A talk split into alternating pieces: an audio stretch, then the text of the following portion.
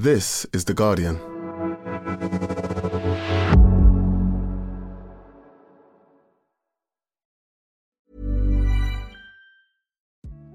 A third of students are less than happy about their university choice, new research by EY has revealed. The findings suggest that a digital rethink is essential to meet the expectations of students and staff. Universities can address this by putting the needs of the people they serve at the heart of their digital strategies.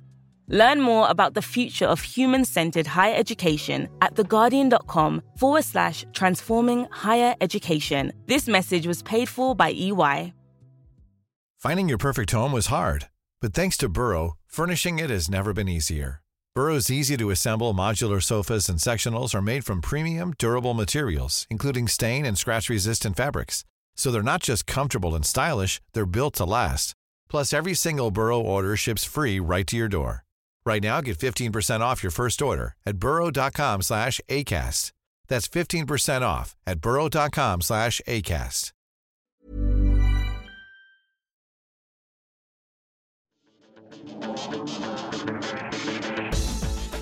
Hello and welcome to the Guardian Football Weekly. Open the Carabao Cup box and let's go as Manchester City win the trophy for the 25th year in a row. A 2 0 win over Chelsea, in which they dominated for large parts, even if Graham Potter's men had their chances. Holders Liverpool are through too. Caoimhin Kelleher, the hero at home to Derby. In other shootouts, never talked about Gillingham win at Brentford. Blackburn succeed at the London Stadium and Newcastle beat Palace. Arsenal had turned over at home to Brighton, while Spurs failed to turn up for the first and second half at Forest, while Antonio Conte says Harry Kane is really, really tired, aren't we all, mate? We've got the final Premier League preview of the year, and we're pretty sure we know the England squad, which you will know by the time this comes out, so we'll discuss it and correct ourselves on Monday if Gareth springs no surprises, Southgate springs any surprises. All that, your questions, and most importantly of all, does Barry actually think he's going out with one of the Bangles? This is the Guardian Football Weekly.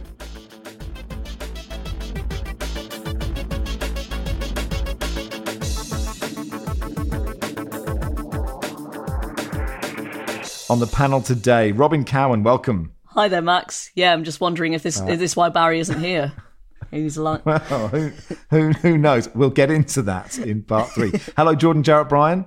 Good morning, pal. You're right. I'm very good. And we'll explain who the Bangles are to Ben Fisher when we discuss it. Hey, Ben. I'm Max. How you doing? Very good. Joe says, Excuse me, where is the Carabao Cup box? And why haven't we heard its glorious roar in years? One of my favourite pod moments pre pandemic. So here we go. Editing in the Carabao Cup box from four years ago.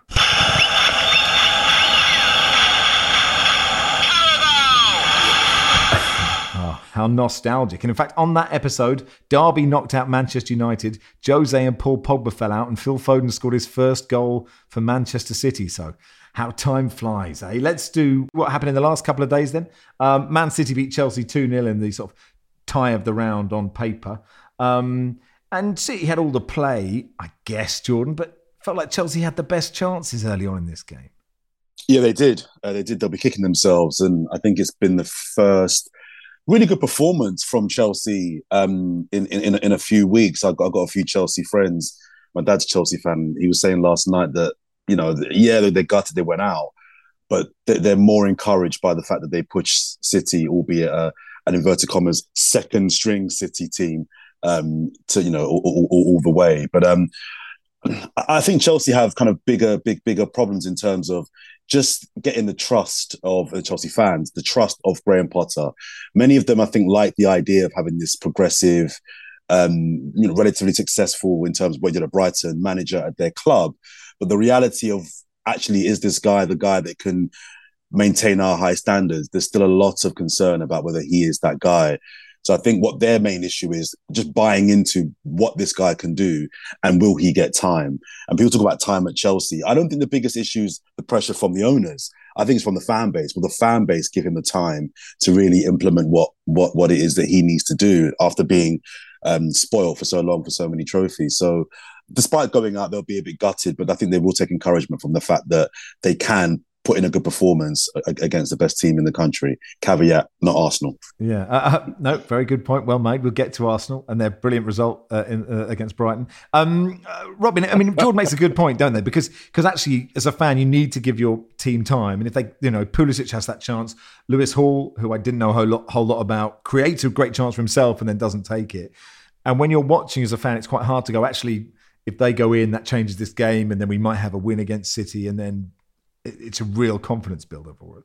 Yeah, I think it's difficult. I think imagine, especially as if you're a fan of Chelsea, to just be happy with a good performance. It's just not. Uh, mm. Yeah, that's a very sort of yeah. As as fellow fans of League One teams, that's what that's what sometimes what we can grasp for. But hey, happy with even a bad performance, just happy with something happening. yeah, right? exactly. Yeah, a corner.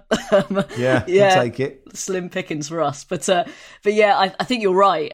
They were they were very. I thought they were very unlucky here. Really unfortunate. I imagine they that you know they had the better chances. It's just yeah, Mahrez obviously sticks one in from a free kick.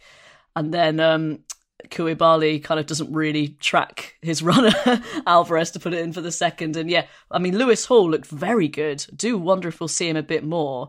But it was a bit like that with Billy Gilmour, wasn't it, a, a couple of years ago? I think it might be an EFL Cup or an FA Cup game. He was really, really good. And now he's at Brighton not playing. So I guess we'll, we'll wait and see on that one.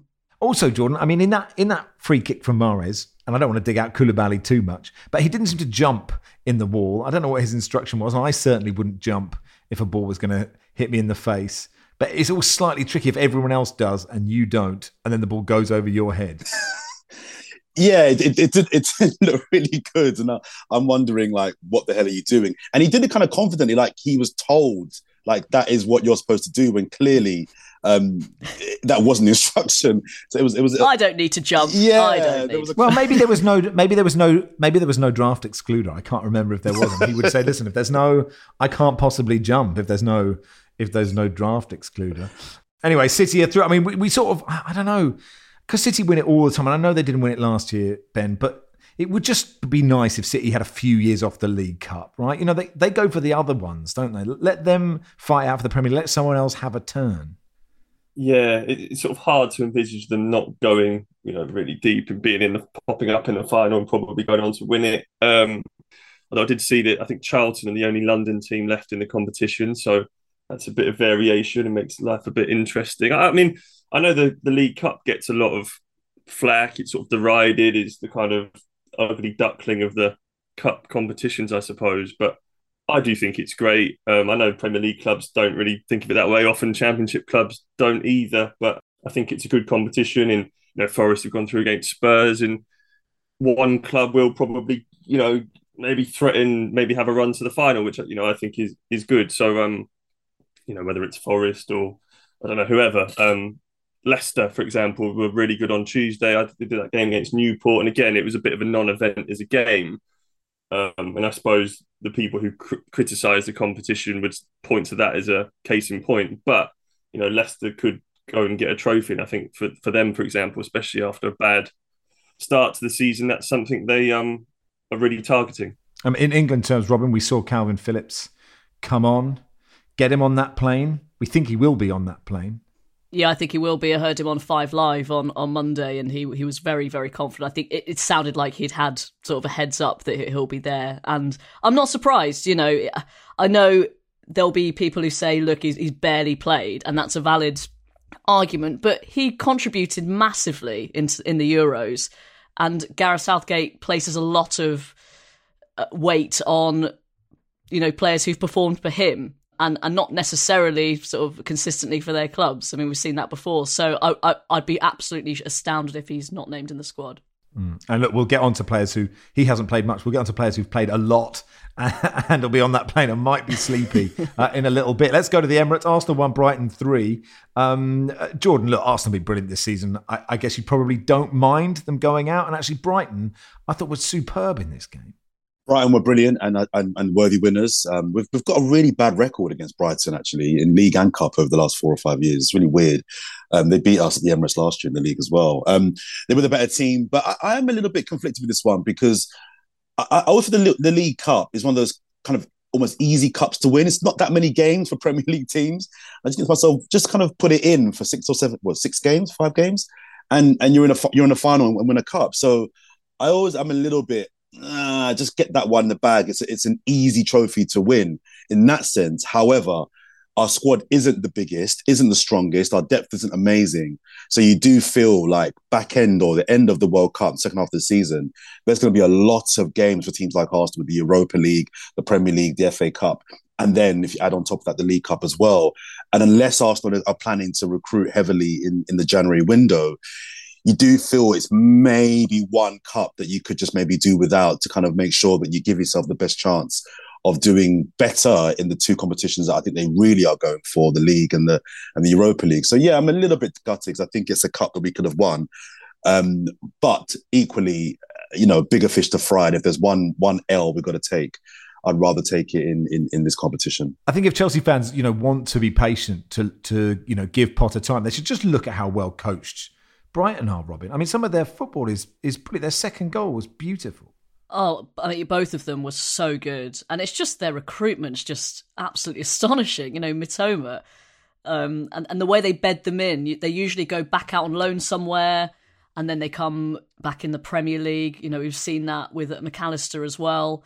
But they all they just pick up such technically gifted players, and they're just a brilliant team to watch. And I think what, what's great is that yeah, maybe the actual Brighton fans do get slightly frustrated when they don't score, but like they the expectation isn't there. So it's like, you know, it's not a Chelsea or an Arsenal where you're expected to win all the time. They can have that freedom to kind of play well and maybe not win all the time. I think I think they're they're just a beautiful team to watch. Really, really good. Julio Enciso, who is a Paraguayan, and Jeremy Sarmiento, an Ecuadorian who I had not heard of until yesterday.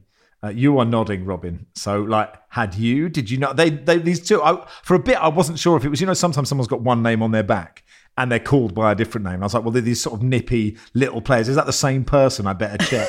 But like, yeah. who are these two? I've not seen them at all.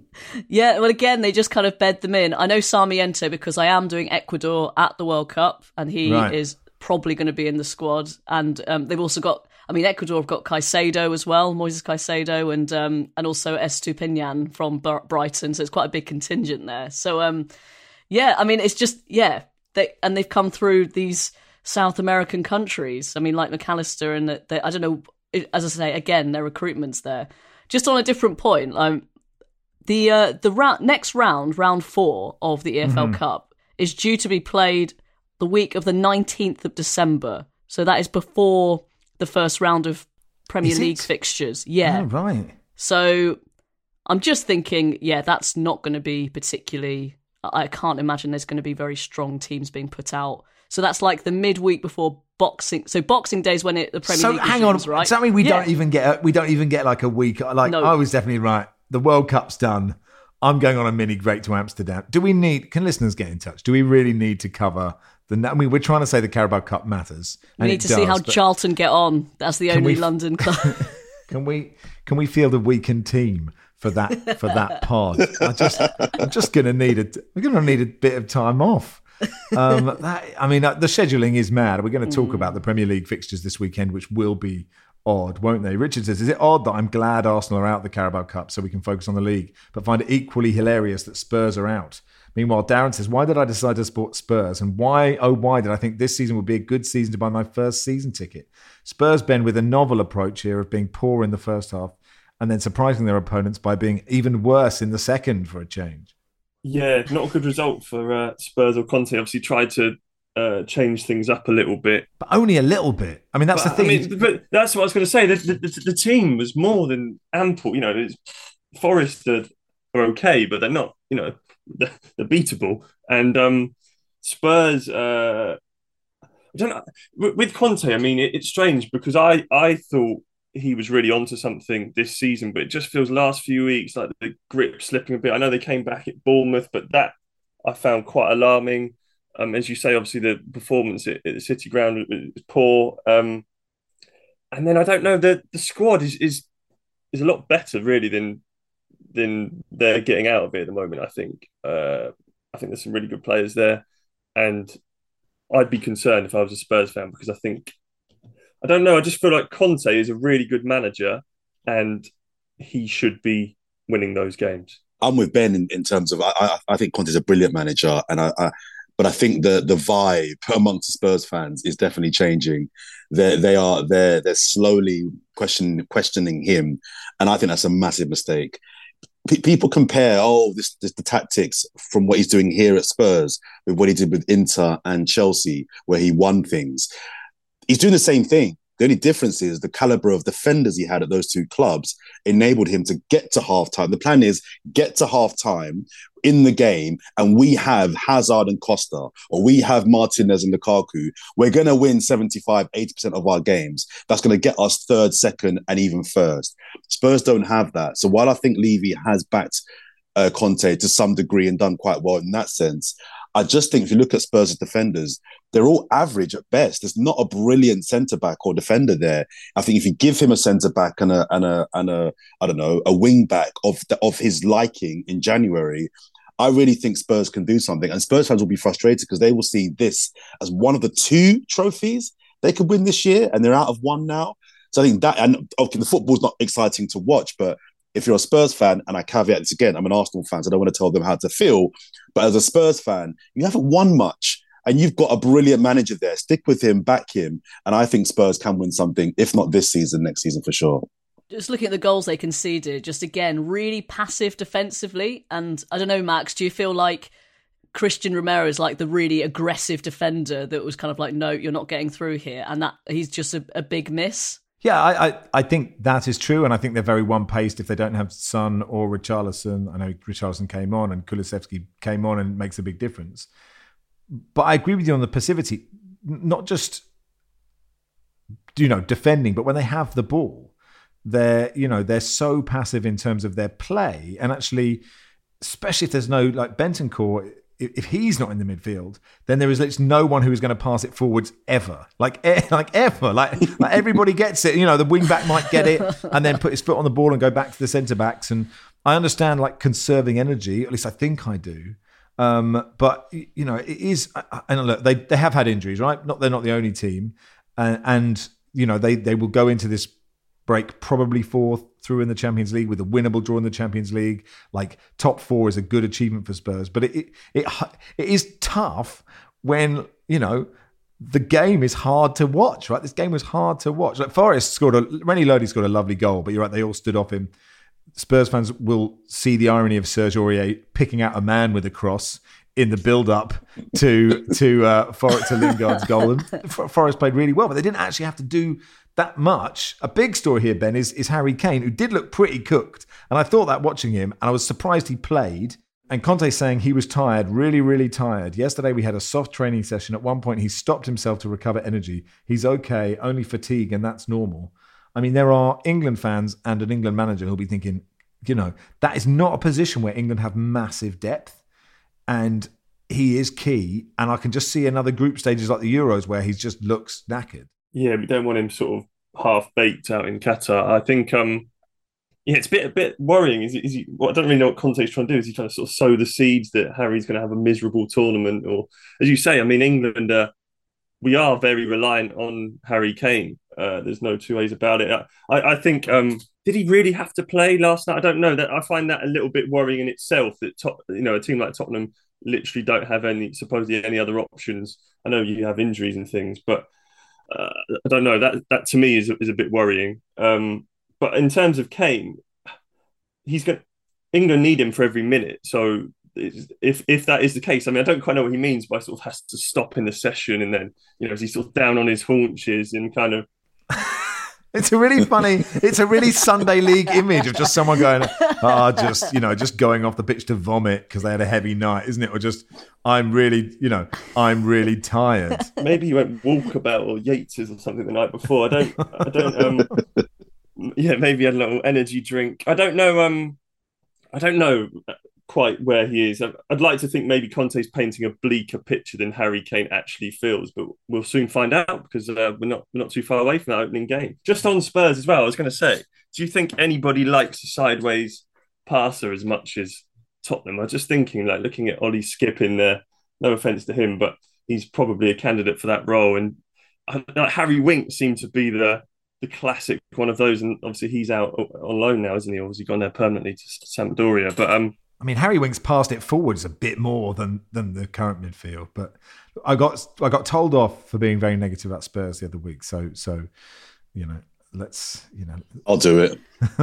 Can I also add? Um, I really liked I really like this quote from Cristian Stellini, the assistant coach, he basically said it's not their problem about about the World Cup and their and Harry Kane.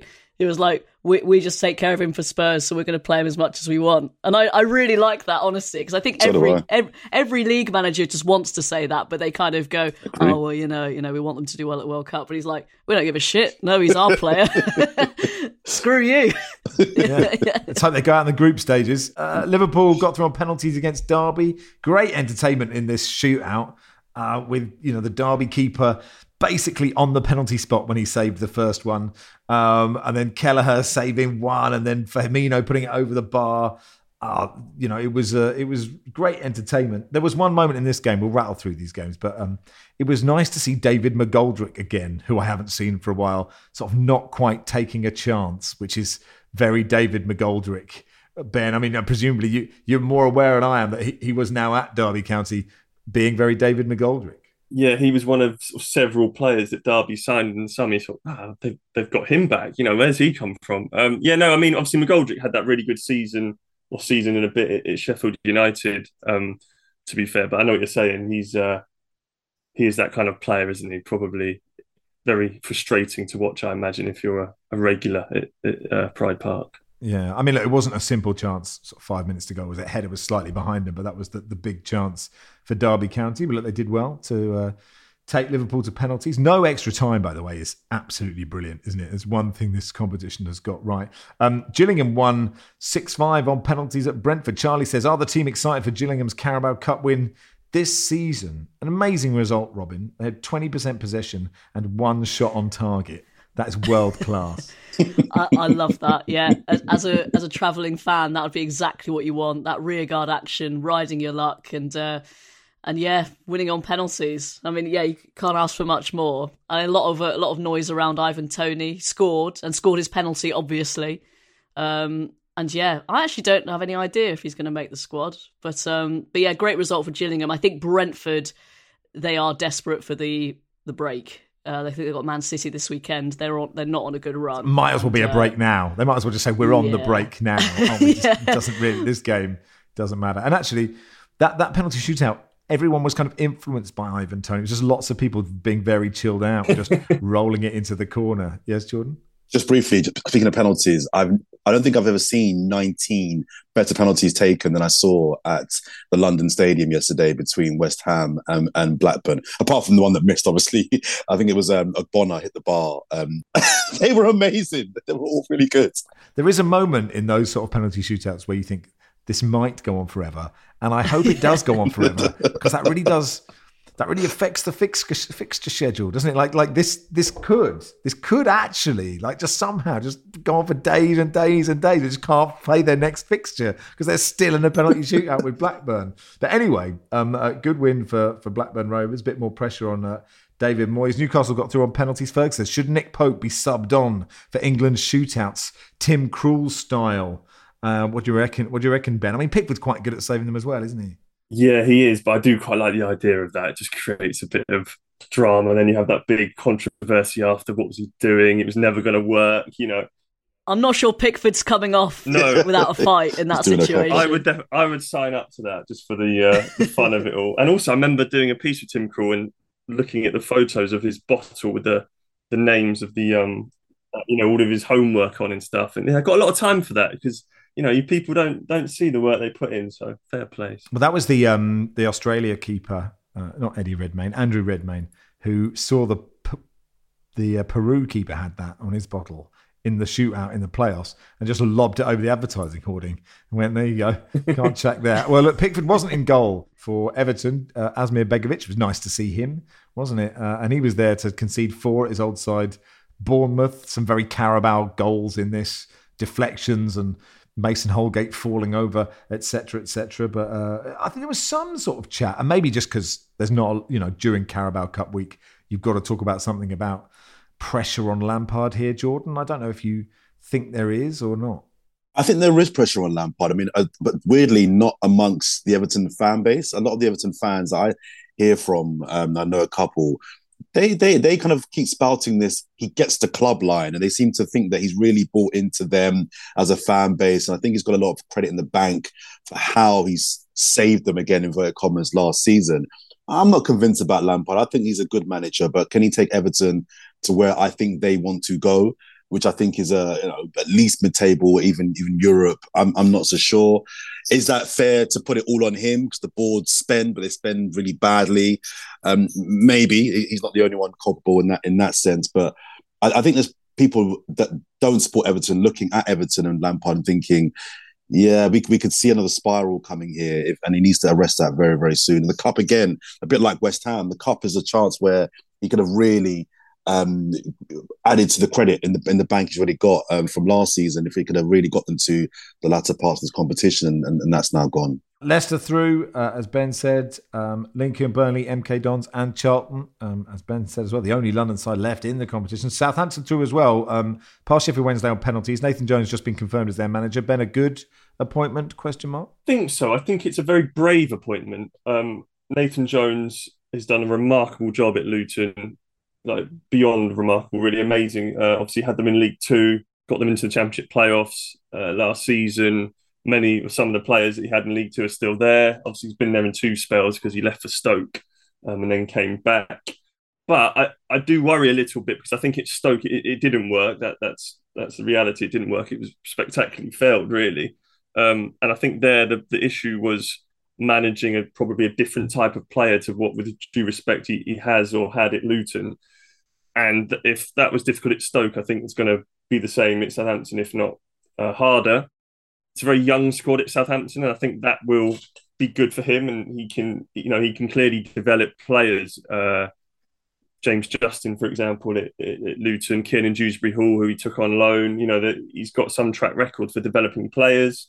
He's very well liked by uh, his players and gets the buy-in. But at Luton, the the sort of the, the mantra, if you like, is you know we work really hard. It's you know backs to the wall at times and team spirit and all of that. And I just don't know if some of that is um, if you can mirror that, if you can sort of replicate that at Southampton, because it's it's just a totally different world, isn't it, in the Premier League? So it's a big challenge for him. I totally see why they like him. Um, and it's a bit like a little bit, I suppose, like Graham Potter going to Chelsea. You kind of want these moves to work because if it doesn't, it's like oh, like what do we need to do then? Do we have to look abroad and get this guy who's already the, the sort of done the thing, you know, who's, who's done it before? Which you know, Hasenhüttl, for example, is managing the Champions League. So yeah, Nathan Jones feels it feels like it's going to be interesting because Hasenhüttl was never dull on the touchline, and Nathan Jones certainly can be pretty fiery. And I think we can see a few uh, touchline kind of antics coming up. And no better place to start than Anfield on Saturday. So him and Jurgen Klopp going at it I can already see uh, being a few fireworks on the weekend. I think. All right. Well, uh, let's carry on that Premier League preview in part two. Finding your perfect home was hard, but thanks to Burrow, furnishing it has never been easier.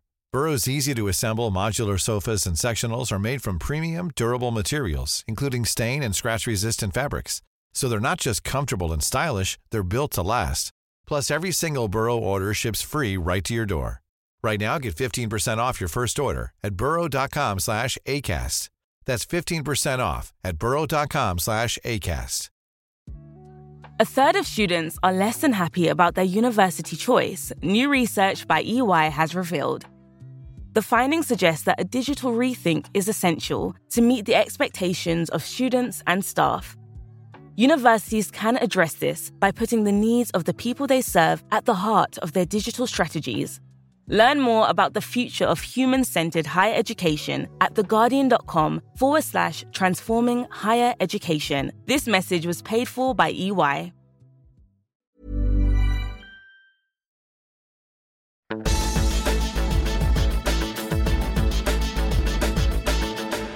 Welcome to part two of the Guardian Football Weekly. Now, still a few tickets remaining for the live show uh, at Earth in Hackney. Um, if you'd like to snap up one of the last ones to see us in person, me, Lars, Barry, Ellis James, lots of special guests. Uh, theguardian.com slash Guardian Live. Apparently, the live streaming numbers are not as high as they were previously. Is that because, well, we've done Barry's Munich anecdote, so we can't better that? Or do you need to just have a long, hard look at yourself next Thursday and decide this is what you need to do um, because we'd love to see you. You can watch it on catch up as well.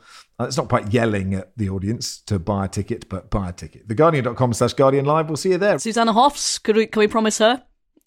Maybe. Um, can we promise any of the Bangles? Listen, we're, we're trying. We're trying. This feels like it will be a very weird weekend of football, doesn't it? You know, players are dropping like flies. Just seen Sadio Mane is going to have a knee scan um, after he went off 15 minutes of, of Bayern's game uh, uh, win over Werder Bremen. I, I, worry about this Premier League weekend. I just I just wonder how intensely teams will take it. I mean, you're at Spurs, Robyn. I can imagine Spurs being as the the, the, the least intense game you've ever seen from certainly one side of it. I mean, Leeds will be intense, that's for sure. I'd love match the day just to be nil nils and everyone just not touching each other. It'd be really great, wouldn't it? Yeah, I'd love that. Yeah, I mean, yeah, it's going to be interesting. Um, I think if I was a manager, I'd play. You'd play your your Scots, your Italians, your Swedes. Um, you know who, who, who could afford to get injured and not miss the World Cup. That's the moment when I've realised Sweden aren't in it. Robyn, are Sweden not in it? God, no, that's, a, no, that's a blow, isn't it? it? Is, there we yeah. are. It's good, to, good, good for me to find out before the previews next week.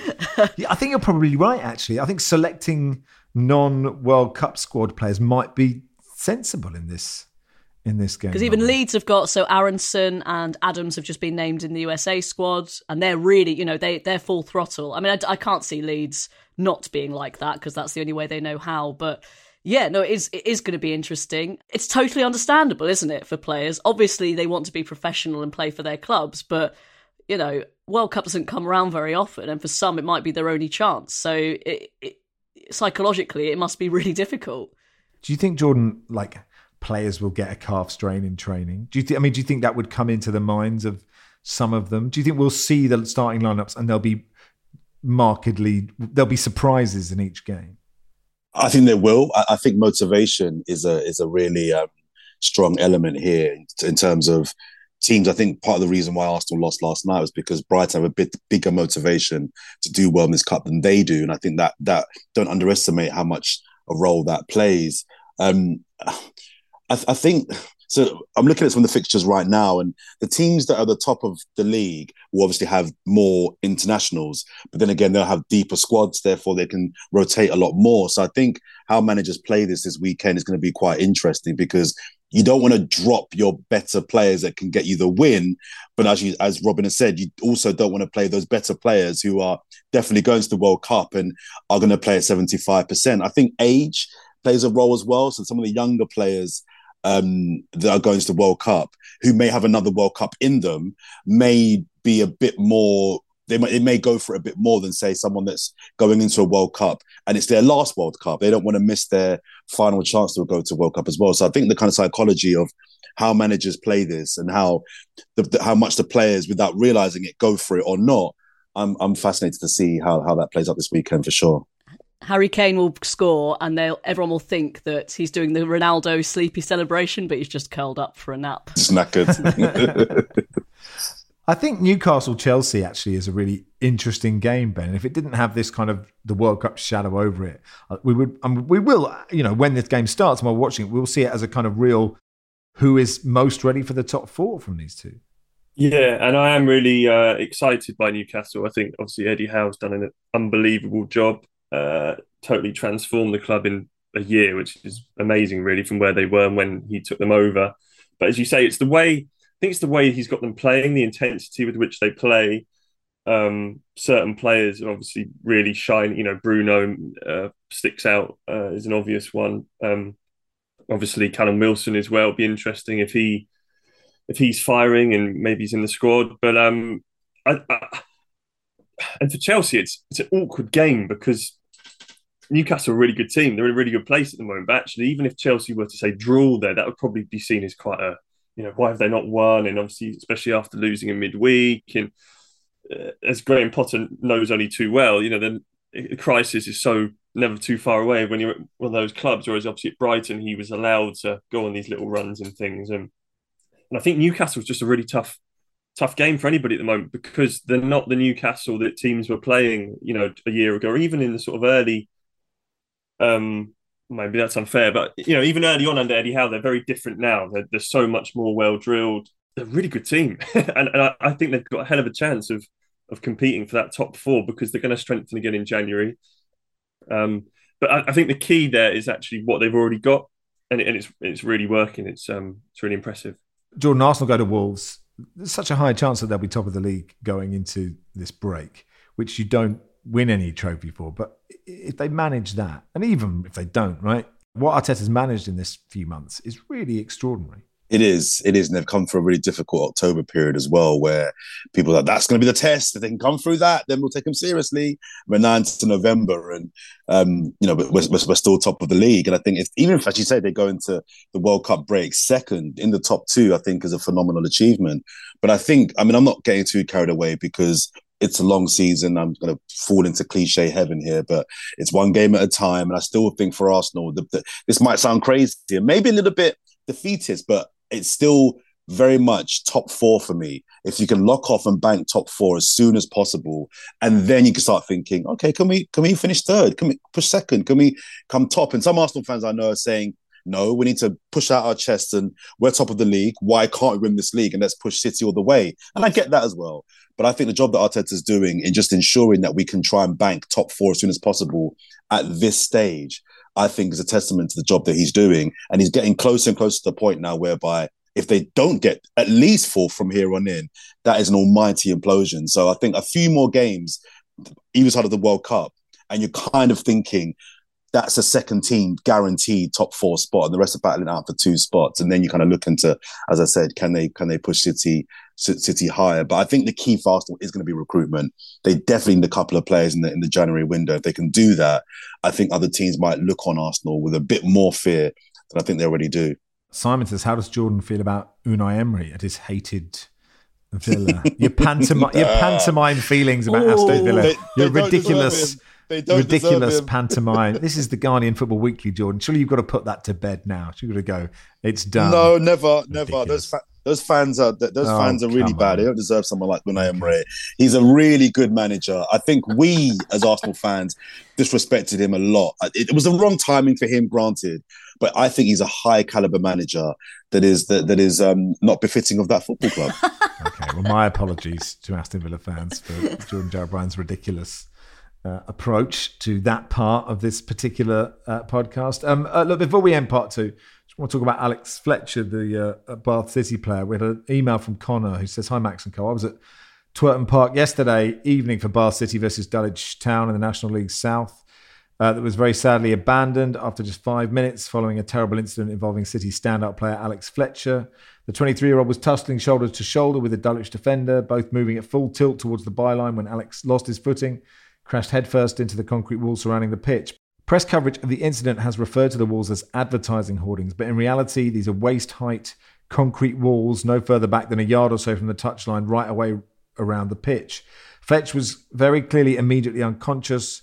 The crack of the impact was heard right away round the ground. It was chilling. The paramedics on site responded remarkably quickly, and the thousand or so in attendance were deathly silent. After 30 minutes, a tearful voice announced over the PA the game was to be abandoned due to the seriousness of the incident. This morning, it's been announced by Alex's family that he received emergency neurosurgery, is in a stable but critical condition in intensive care. Right now, it's anyone's guess as to the fate of this promising young talent. I don't know Alex personally. He's always been a joy to watch, a remarkably positive player with a fantastic work rate, often chasing down the opposition defence well into stoppage time when the side are winning 3 0. He just simply loves to play football and he does so with an infectious smile. I'm devastated for him and his family. It was a shock simply just to be in the ground. I can't imagine what it must be like for his family, friends, and his team. It begs the question what next for grounds like Twerton Park? To restructure the ground would be massively costly and disruptive. Any legal repercussions from an incident like this could completely threaten the existence of a fan owned club. But it seems obvious in hindsight this was an accident waiting to happen. If nothing changes, will the players be comfortable on the pitch? Will they still close the ball down near the touchline? Or will there be forever a seed of cautious doubt in the mind? How many other grounds are there with dangerous concrete or metal walls within a few steps of the pitch? I'm not sure what the answer is, or if I'm even trying to make a point, but I thought it might be something worth bringing to the panel's attention. Best wishes, of course, to 23 year old Alex Fletcher. I really hope he makes a full recovery. Um, uh, thank you, Connor, for that email and you know your first person perspective of that. I think now is probably not the time to speculate about all of those things, but just to wish Alex the absolute best of luck uh, in what must be a very difficult situation for him and obviously his family and all his friends and the club as well. And we wish you our very best. And that'll do for part two. We'll be back in a minute. A third of students are less than happy about their university choice, new research by EY has revealed. The findings suggest that a digital rethink is essential to meet the expectations of students and staff. Universities can address this by putting the needs of the people they serve at the heart of their digital strategies. Learn more about the future of human centered higher education at theguardian.com forward slash transforming higher education. This message was paid for by EY.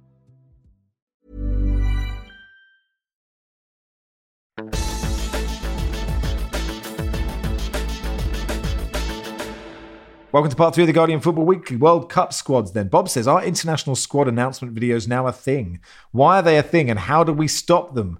Ben, you were at the uh, big announcement in Wales. How was it? Yeah, it was really good. It was uh, very different. Uh, it, the Wales squad announcement was at Tylorstown Welfare Hall, the last uh, surviving miners' hall in the Rhondda Valley. God, they know how to play it, don't they? Let's, you know.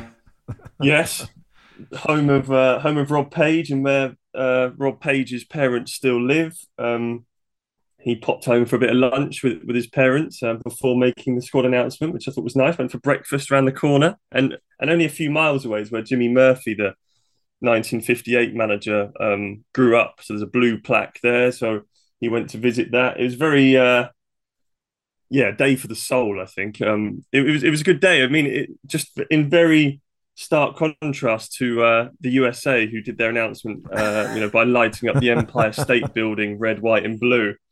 This was this was very uh, authentic, shall we say? Um, and I stuck around a bit actually last night, and it right at the end of the night, all the, the, the fans that were there for the announcement, sort of, you know, it was like a ticketed event in the end, and when the when the squad got announced, it was like, wow, you know, Dylan Levitt's made it, and etc. And um, at the end, they the whole room sang, apart from me and, and perhaps a few others, sang the, the Welsh national anthem, which we know is uh, you know is, is a good one. And uh, you're like John Redwood, aren't you, Ben? You're like John. You just you just don't know it.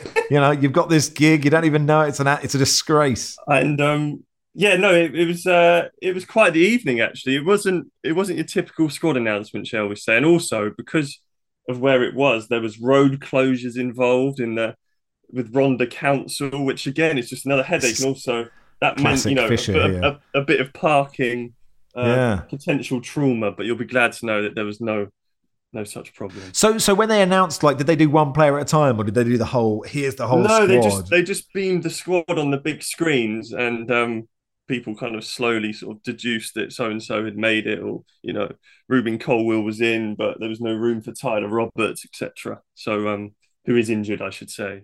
But did they like? Was it like a rapturous applause? I could just imagine England doing it, and just the fans there just instantly getting furious that there was no place for Ivan Toney and James Maddison wasn't there, and just people just hurling bottles at Gareth Southgate straight away. It, no, it was all very feel good in, in in contrast to that, and I think um, also there, was never really going to be any surprises in terms of the squad, so that probably helps. Whereas obviously Gareth Southgate can kind of do no right, and uh, as we'll soon find out. Yeah. So so like for people like, you know, we, we were speculating about Chris Gunter, but he got in, which is obviously feel good. Johnny Williams as well, you know, plays for Swindon Town. He's there. Joe Allen's not fully fit, but he's in. So but I mean it was basically everyone knew who was going to be on the screen, so everybody just applauded what they already expected, type thing. It was like, sort of like a beautiful but pointless uh, exhibition. Kind, yeah, yeah, kind of. I mean, the, the biggest deal really was Tom Lockyer, the Luton defender, being recalled. So that probably underlines how you know shocking or not shocking it was. But um, nonetheless, let's you know let's be honest about it. Wales' first World Cup for 64 years. They're always going to make a a big thing of it, and sure. you know, rightly so, fair play. And and and realistically, and we'll do the previews next week and look at the the groups in a bit of detail. Like what how difficult do you think it will be for them to get out of the group? Like, I, I, think obviously they are decent. I think the United States and Iran are also quite good, and England are, you know, should be good. Yeah, they're definitely targeting to state in the obvious to get out of the group. They believe they can get out of the group. I think they've got a good chance of getting out of the group. I just I worry a little bit about the midfield, um, especially with Joe Allen extremely, I would say, unlikely to play in that first game against the USA. By that time, he wouldn't have played a competitive game for two months. Rob Page is admitted he, he's an exception to the rule. Really, he's a special case in the sense that he's taking him, even though you know he, he he's not in a position to be able to play, for example, you know this weekend or whatever. But he wants him there. He wants to try and get him to a place where maybe he could play. Whether that's the first game feels a big ask, but um, I do worry a little bit about the the thinness of the midfield options. Um, they're not hugely blessed in that department. I would I, I, would argue, but I mean, Aaron Ramsey, to his credit, has been brilliant for Wales of late. So um, if if he can sort of lead in that sense, then maybe that's a, a big plus. Are we going to expect Michael Sheen to be part of the backroom staff for Wales? They've invited him out there, Robyn. So hopefully Michael Sheen will be sort of bounding around Doha shortly, and and Dafydd Iwan as well, who um who's the man behind their their anthem. Yeah, yeah, Mo He. Oh, so um, I don't, I don't, know who else might get invited out. Maybe they'll take a few more. We need some hype men. We need some hype men for England and hype women. What I mean, it just doesn't work. It's just not no, the same. It's just there's nothing. Stormzy or somebody. It just does. It, it just isn't. It just isn't the same. Dave says I've heard Southgate is going to take player X and leave out player Y. It's a disgrace Insert a single stat comparison that makes player Y look better. Clearly shows that player Y should be starting for England. Should we riot? Hashtag Southgate out. Hashtag whoever follows Southgate out too. Um, look, here's what's being suggested by Jacob Steinberg and David Hytner in this paper. Marcus Rashford, Callum Wilson, Ben White, Kalvin Phillips, Kyle Walker all in. No place for Maddison, Sancho, Jarrod Bowen, Ivan Toney, or Tammy Abraham. Uh, Luke Shaw, the only recognised left back. I don't know if you can hear my son is really having a bad time going to see. He's very upset about the England squad, isn't he? Clearly, he's he's chosen England over the Socceroos, he's absolutely devastated to hear about James Maddison. Jordan, are you uh, are you outraged? I, am not. Um, I'm, I'm, actually going to the to George's Park after this podcast. Um, by the time this comes out, as you mentioned, uh, the announcement will be will be live. Um, so I'm I'm I'm interested to hear who he goes with. I, I think Maddison will make it. Um, I, have been told by my sources that that he he's, he's in. Yeah, oh, really? so not to say that the Guardian journalists aren't well sourced and and aren't very good. Um, but one of us is wrong. so it'd be, a, it'd be, a, massive surprise if Maddison's in. I mean, just given the, the, the sort of what Southgate has done for the last few years.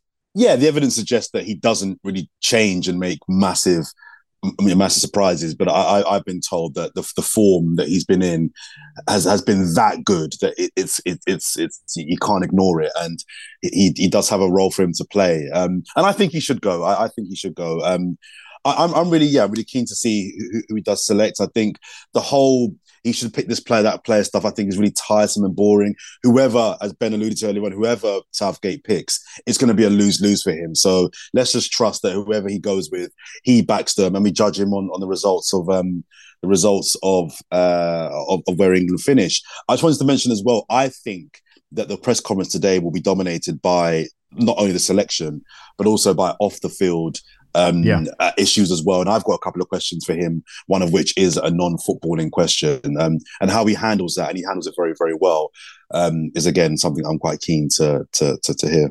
Given that, given that you will have asked the question by the time people listen to this. What is yeah. what? Because there are so many non-footballing questions you could ask him, right? And and it's you you are tight for time. What what are you going to ask him? Sure. My football one's going to be: Have you learned anything from the last two tournaments, and will you tweak anything? And my my non-footballer one is going to be what's going to be the England, the FA's position on speaking out against issues that have been flagged beforehand. Considering FIFA have come out and said we don't want press conferences dominated during the tournament by non-footballing issues. He was very, very, uh, I thought, impressive Southgate leading up to the Euros and saying we're taking the knee. We know that lots, large parts of the country are anti taking the knee. We're taking the knee. Get used to it. We're not. We're not. We're not moving from that. So I'm quite keen to see if a he will abide by the, you know, not talking about non-footballing issues during the tournament, and and and and what is the contingency if if things do go wrong or if there are issues and there are protesters, will they speak on it? Will they you know, will the FA have a stance on on their position on this sort of thing, or are they just going to focus on on the football? And I think what he'll do is he'll take all of the non-footballing questions today because I think and mm-hmm. I think it's a smart move, so that by next week he can justifiably say, "Look, I've addressed all the non-footballing things. We are now literally just in football football mode." Robert, did you have any strong thoughts on the England squad? What may or may not be? Uh, no, I, I, am with Jordan. I find it very tiresome, but I'm with you. I'd, I'd find it very surprising if he picks Maddison just from what's gone on. And he just, the system that we think he's going to play, there's just no room for James Maddison. And, and that's not to say that he doesn't deserve a call up. He totally does. He's a fabulous player. But then you also think about, is he an impact substitute? Again, he might be, but um, we don't have really much evidence for that. You've got like you know, in terms of where do you actually play him? You know, would it be on the left or the right? Because he's not going to be a holding midfielder, and it's just it just don't it just doesn't fit in. Whereas you know, a Grealish is obviously a, I think he's going to be seen as a big impact sub. So that's I think that's the big contentious one. I guess the other one is who's the other centre forward, isn't it? Um, to back up Harry Kane, that's the big one. Jordan, you you uh, in the WhatsApp group were uh, mentioned the French squad. What in terms of it's just really good, even without Kante and Pogba? Yeah, I just thought everyone was kind of salivating over the, the Brazil squad when it was announced, and, rightfully so. I, I, just thought the French squad is just an absolute absolute joke. The, the midfield options they've got, um, the forward options.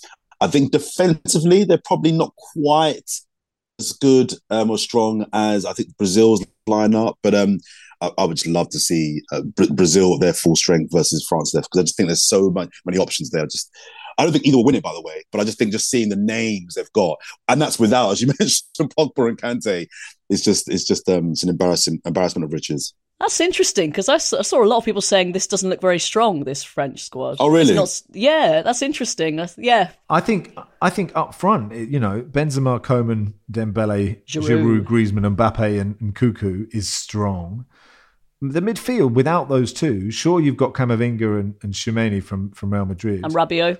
Rabiot, Rabiot, is Rabiot, Rabiot, Rabiot has made it. Guendouzi's in, you know, like Guendouzi's okay, isn't he? But you know, like uh, uh Fofana of Monaco, I confess I've not seen a huge amount of. Veretout from Marseille again, you know, Marseille I've watched a bit in the Champions League. Varane, who's not very, who's not played so much. Yeah, yeah. I mean, they do have a lot. Of, and like, Lloris, and, and, who is, L- yeah. is Lloris. Mm. Lloris is Lloris. He has. They have won the World Cup before. They've mm. got a lot of strength. I mean, Saliba's playing very well, isn't he? Konate's back for Liverpool. Upamecano is, you know, uh, uh, plays for Bayern Munich. Is not terrible. Um, Theo Hernandez down the left for AC Milan is brilliant. So, yeah, they've got a good squad, haven't they? Jen says, actually, you know, on the off the pitch stuff, and we have got specials coming out next week. Um, but there are always stories about off the pitch stuff. Gent says, oh, Hi Max, is there no talk in England or anywhere else about David Beckham and his horrible role in this World Cup? Or is he like Ole Gunnar Solskjaer here in Norway, a sacred cow who can do no wrong? Um, uh, I love the pod. Have Lars and Josimar on more often. Our best exports by far. what do you think? What do you think, George? I mean, I, I, I find David Beckham's role in this pretty disgraceful. And I wonder if that the power that he has means that the criticism of him is sort of is less. He's actually he's got a new show out on Disney Plus called something like Save Our Squad, where he goes to East London and he shows the power of football. And you think, God, the hypocrisy of doing this, but you don't. But you're taking mil- tens of millions from Qatar, where you clearly you don't care about. You don't care enough about the people there, and you know the lives of the LGBTQ plus community, the migrant workers, women, etc. I, think there is the, a, a huge element of hypocrisy here, but I also think that we are all hypocrites to varying degrees. Um, but Dave Beckham is not a, a, poor man. He has a lot of money. He doesn't need the money. But I'm, I'm always a little bit uncomfortable about criticizing people for making money.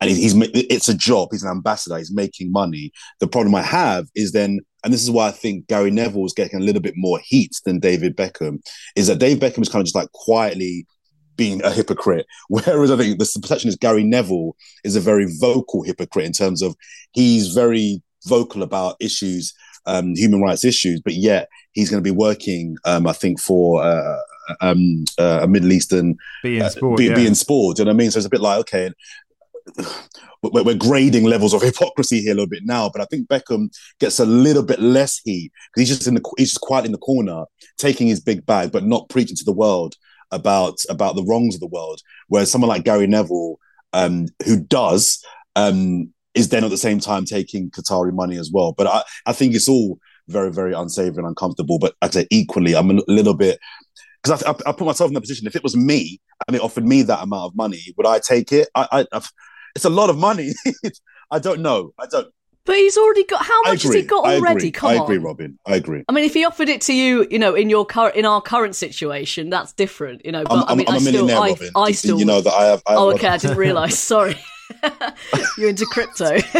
I actually think it's worse that I, I take Jordan's point, but I I think the fact that Beckham is, if you like, sort of quietly just going about his business and you know, brand Doha or brand Qatar, whatever it is, you know, World Cup, FIFA. I think that's totally just wrong. Uh, it's a I- lot I think worse. it's worse. At least, I at least, Nev- Yeah. at, least, at least Neville. I know he's getting a lot of heat, and again, rightly so. But at, at least it, it's kind of his field. He's going there to kind of do the job he Fair does. enough, yeah. I'm That's not, fair. I'm not comfortable That's with fair. it. But That's I, fair. Beckham just sort of sloping around quietly. I mean, how visible is he going to be during the tournament? Is he going to be shiny on photos and you know smiling for you know autographs and th- I don't know. I just find I do find it very uncomfortable. And the reality is, especially Beckham's attachment to the England team and England and let's face it, this country. I just I think it's totally wrong that he's um flying the, the flag for Qatar. No, that's, I think that's fair. That's fair. I also think his, you know, the godparents to his firstborn son are Elton John and David Furnish. And I wonder what they would think about this, you know, being a, a country where being gay is illegal. I just, I think it's totally disgusting. I think it, he does need more flack for this. He doesn't need the money. And I think he's he's someone I just it's made me reframe him because you just realise that he's probably got the best PR people and we you know throughout his career and afterwards everyone thinks he's amazing and I and I thought that as well you know what a great guy down to earth and actually this is just a huge misstep in terms of his reputation and me being very me being very cynical I thought they went right David you're going to have to join that queue for the queen to kind of get your you know down to earth image back and maybe that's yeah Yeah, I, I couldn't agree more. I, I I think I think his I think it is really damaged his legacy, and I think I just think because of the power that he has, right? I think I, I think anyone you know I think there is a I think within certainly within sort of within the game he has such such a reputation that if you speak out against him people will notice and go oh you're not part of you know and, and I don't know you know it's quite hard to sort of quantify what that power is but be- also because he has such power it is he legitimizes you know the the the fact that FIFA gave this World Cup to Qatar and that's fine. If he's saying this is fine, the number of people given his following and his reputation, the number of people who go, do you know what? I'm not sure. I'm not really read a whole lot about it. But if it's not, you know, David Beckham's a good guy, so if it's all right for him, then it'll be all right. That is the most. That is the absolute worst thing that he has done, in my opinion. But yeah, for me, his legacy is completely shattered. Where should we go now? Uh, it's, just a note on Gerard Piqué, who was sent off at half time in his final match before retiring. He started on the bench, got very annoyed by Robert Lewandowski being sent off after half an hour, and appeared to follow the referee down the tunnel at half time. And apparently said some very rude things that we don't need to go into. Uh, are you still there, Jordan? Because your picture's gone. I am sorry. I'm just getting changed. I've got a train to catch in 45 minutes. I'm here. I'm here. Oh, oh, this is very exciting. Wow.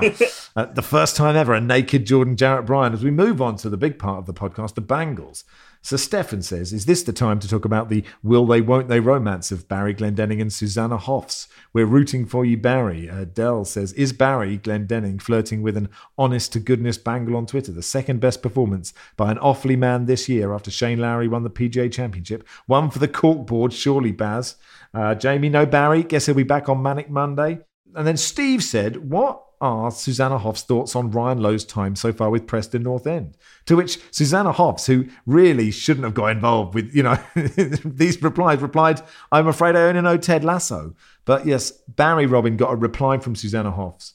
And I'm slightly worried he now thinks he's going out with her. oh, well I, I think that's a fair conclusion for him to draw. Why not? You know, let, let him have this one, Max. And you know, and as you say, maybe maybe he can uh, pull some strings, and uh, that'll be the big draw for the live show. Susanna, she's clearly Absolutely very active right. on Twitter. You know, so uh, yeah. maybe the Bangles live at uh, Earth in Hackney, theguardian.com slash Guardian Live. Um, Barry is uh, uh, he's taking a week off. Um, he is he has been a bit like Joe Allen, selected for the squad for the World Cup, even though we are, as we have been for many years, unsure of his fitness. anyway, that will do uh, for uh, today's pod. Must read this email from Moody. Says, "Dear Max and the gang." I'm hoping you could give a little shout out to an avid listener of at least 12 years who, although being a sweaty, red faced Englishman, is getting married on Sunday in Florida. We met our good friend Graham Holford back in 2009 when we lived in South Korea when we taught English. The three of us found the pod, and it was an irreverent connection to life back in Blighty. Although we've lived oceans apart since, we have remained great friends, and inevitably, the first thing we talk about when catching up is what our recent favourite bits of the pod are, rather than any of the matches we've actually watched. It was fortunate that Grambo, as he's called, has managed to find himself a wife, as until this point, one of his self confessed greatest life achievements is when he had a minor Twitter exchange with Barry. Uh, them groaning in agreement about how shit it is when people insist on reminding you of the previous night's drunken antics. funny, funny for Barry to agree on that one. Anyway, the the the best wedding gift from us would be for you guys to wish the sweaty, phone losing, inappropriately sweary Graham and his future Mrs. Holford all the best on their big day. Would appreciate it if this was possible. Much love, Paddy and Moody. Well, look from all of us at Football Weekly. Good luck, Graham. Good luck, the future Mrs. Holford. We wish you a very, very wonderful day and a happy life together. And that'll do for today's podcast. Thank you, Robyn. Thanks very much, Max. Thank you, Ben. Cheers, Max. Thank you, Jordan. You look marvellous now you've put your jacket mm. on for television. oh, thank you very much. Thank you. Cheers. Football Weekly was produced by Joel Grove. Our executive producer is Christian Bennett.